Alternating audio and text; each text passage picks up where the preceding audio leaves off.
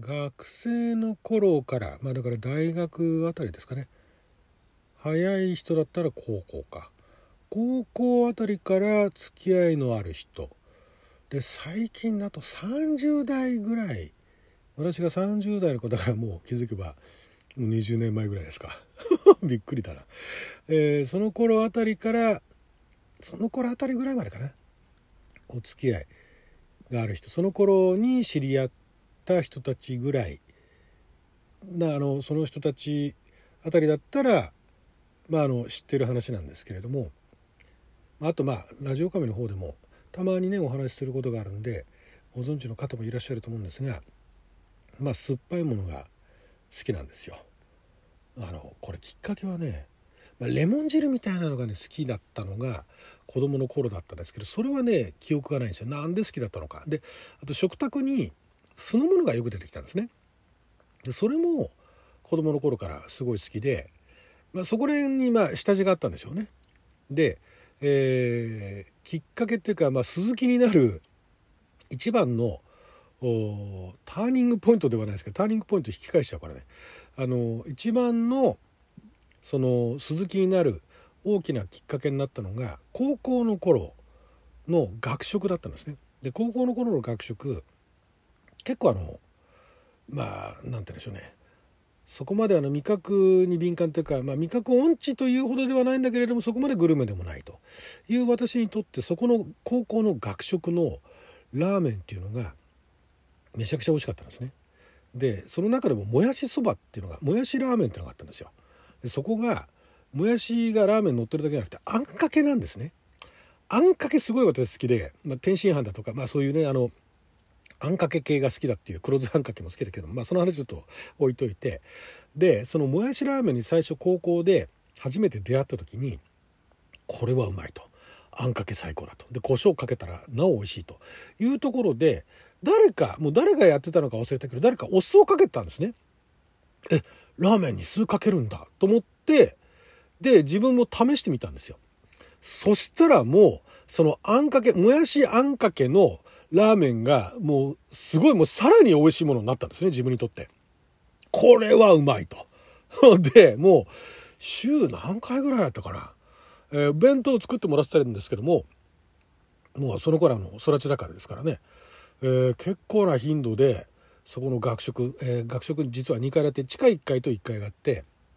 で地下の方でそういうラーメンだとか丼物売ってたんですけどもそのもやしラーメンを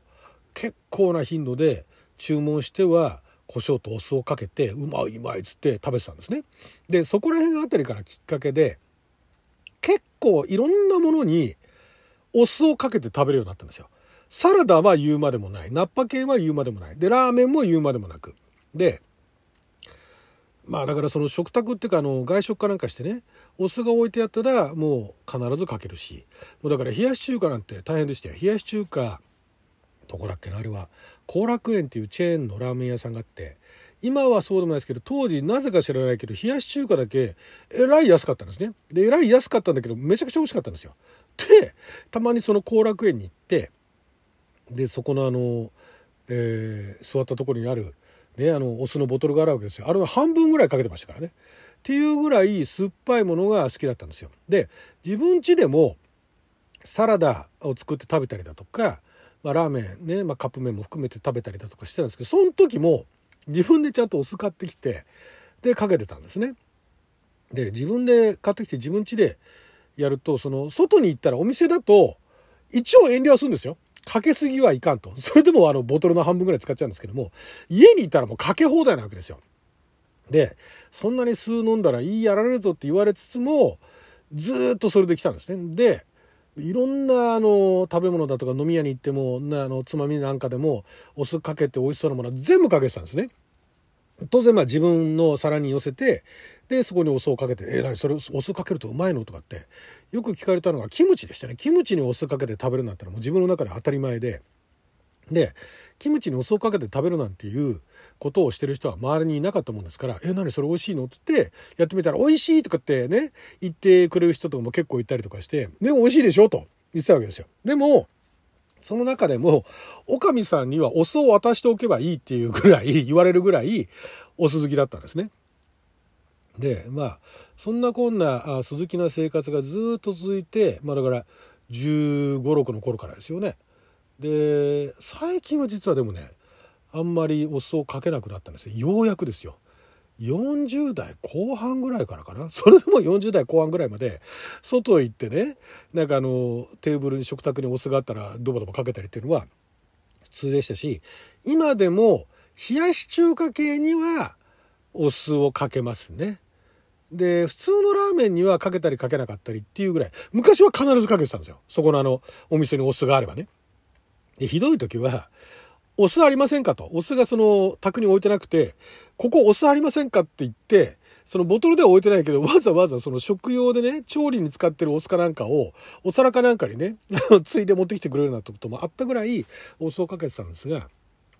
40代の後半あたりからお酢をかける頻度っていうのが減ってきてさすがに。でまあお酢の中でもまあいろんなの好きなお酢、まあ、だから今はもう普通ですよ。でそんなに鈴木っていうほどまあ、酸っぱいものは好きなんで酸っぱいなんか食べ物自体はね買って食べたりとかよくしてますけれども、えー、そのお酢の中でも自分にとって一番最高に酸っぱいって思えるのが一番安い米酢とかねそういったとこですよね米酢とあと何だっけなポン酢はまたちょっと違うんですよねあと黒酢って、えー、日本での黒酢がよく使われるようになったのが今からどれぐらい前かな。黒酢ってまあ鈴木から言わせると当時のねお酢大好きだった私から言わせると高い割に酸っぱくないと。黒酢って高いんですよね。で高い割に酸っぱくないとこんなのは自分にとってはいらねえと。体にいいかどうかもいいかも知らんけどもいらんと。思ってたんですが最初に黒酢があこれはありかなと思ったのが担々麺の専門店ってのがあ違う専門店あ専門店かが昔あの勤めていた映像翻訳やってたまだそれ通いでいてた頃のそこのオフィスの近くにそういう美味しい担々麺を食べさせてくれるところがあるって言ってで社長たちと一緒になんか食べに行くとそこに黒酢が置いてあるんですねお酢ではなく。え黒酢？まず担々麺にはさすがに当時も私もお酢はかけてなかったんですよ。えでも黒酢 OK なんだと思ってかけたらいけたんですねこれはね。あ黒酢担々麺と黒酢合うじゃんと思ったこういうんだったら黒酢もありかもねとか思ってたんですが黒酢に関してはその後に黒酢あんかけまあ酢豚なんかよくありますけども黒酢はお酢だけでね、お酢として普通にかけてると、酸味がいわゆるあの安いお酢に比べてあんまないんですよ。まあ、高級な雰囲気は醸し出してんだけども、香ばしい感じはしてんだけれども、で、味もね、まあ、あの、なんか高級その味がするから、それはそれでいいんだけれども、酸味がないなってんで、黒酢は、黒酢はあんまり私は好きではなかったんですが、あんかけにした途端、めちゃくちゃうまくなって、あ、これ黒酢はあんかけ用だなぐらいの、もうあの、中になって、黒酢は普通にはかけないんだけども、あんかけか、普通にかけるんだったら担々麺みたいなね、っていうところに、まあ、落ち着いたんですが、そんなの鈴木の私、いろんなあの、お酢試してきたんですが、ちょっとここからのお話は、味そのもの自体は関係なくてですね、普通のね、黒酢だとかね、あと梅酢も好きですよ。とか、まあ、米酢とかね。調理酢とかねいうのがある中でバルサミコ酢ってのがあるわけですよ。バルサミコ酢だけなんかねあんまりねバルサミコ酢使う機会っていうのは少ないんですけれどもそれに合う料理をね作ってるところだとか、まあ、あんまりお店で置いてるところはないですよね。それ使ってるっていうねそれをその調味料として使ってるだとかあとはどなたかのお家にお呼ばれして行った時に置いてあるとか、あとまあ私一時期買ってたことありましたけどもね。バルサミコ酢だけ、味とかなんとかよりも、めちゃくちゃインパクトがあるわけですよね。だから、あの、普通に例えばね、黒酢ちょうだいとかね、お酢ちょうだいって言うんだけど、バルサミコ酢ちょうだいってね、バルサミコ酢だけ、なぜかね、力強くなっちゃうんですよね。これなんでだろうと。なんか、じゃあ、例えば他のお酢のね、言い方変えたら、なんか、同じになるのかな黒酢ちょうだいとかね、梅酢ちょうだいとかね、調理酢ちょうだいとかね、言ったら変わるのかって言っても、それでもやっぱね、バルサミコ酢ちょうだいにはかなわないんですよ。これなんでだろうと。バルサミコっていうのの後に酢っていう日本語がついてくるのがおかしいっていうのは自分の中であるんですけれども、その対比、だからバルサミコっていう響きそのものが、なんかもうあの、なんかヒーローの必殺のあの武器みたいなね、バルサミコみたいなね感じで出てくるようなものなのかもしれないんですが、これが多分、ハルサミコスだったら、そこまでインパクトないんですよ。春雨コスちょうだいっていう。だから春雨コスで、春雨コスっていう気にはならないんですよ。でもバルサミコスだけは、バルサミコスって言いたくなっちゃうんですね。だからね、ちょっとそこのバルサミコスちょうだいっていうね、言いたくなるっていう。他のはそうではないんですけどもね。ないですか、そういうの。ね。自分にとって、なぜか、この味が好きだとか、何かね、その見た目が好きだとかっていうわけじゃないんだけども、ついつい口にしたくなるっていうね。私のね、鈴木だった頃を、特にバルサミコ酢好きですよ。あとドレッシングビネガーってのも好きなんですけども、あれまたあの、お酢をするもビネガーじゃないですか。ね、ビネガーですけども、ドレ、ドレッシングビネガーみたいなね、感じですけど、あれちょっとまた系統が違うんですけども、あれはもう、あの濃い味も好きなんですが、お酢っていうところで、ね、梅酢も好きだし、ね、いや、あれです。もう飲料酢とかも好きですよ。ね、東京駅の下にね、あの飲料酢の店が出てきた時はね、歓喜してわざわざ東京駅まで行こうかと、お酢ドリンク飲みに行こうかと思ったぐらいでしたからね。だから出張行く時なんか嬉しかったですね。東京駅の下でね、あの飲料酢かなんか必ず飲んで行ってましたけどね。でも、いろんなお酢が好きだけれども、バルサミコ酢だけ、それを口にする時にね、その名前を口にする時だけ、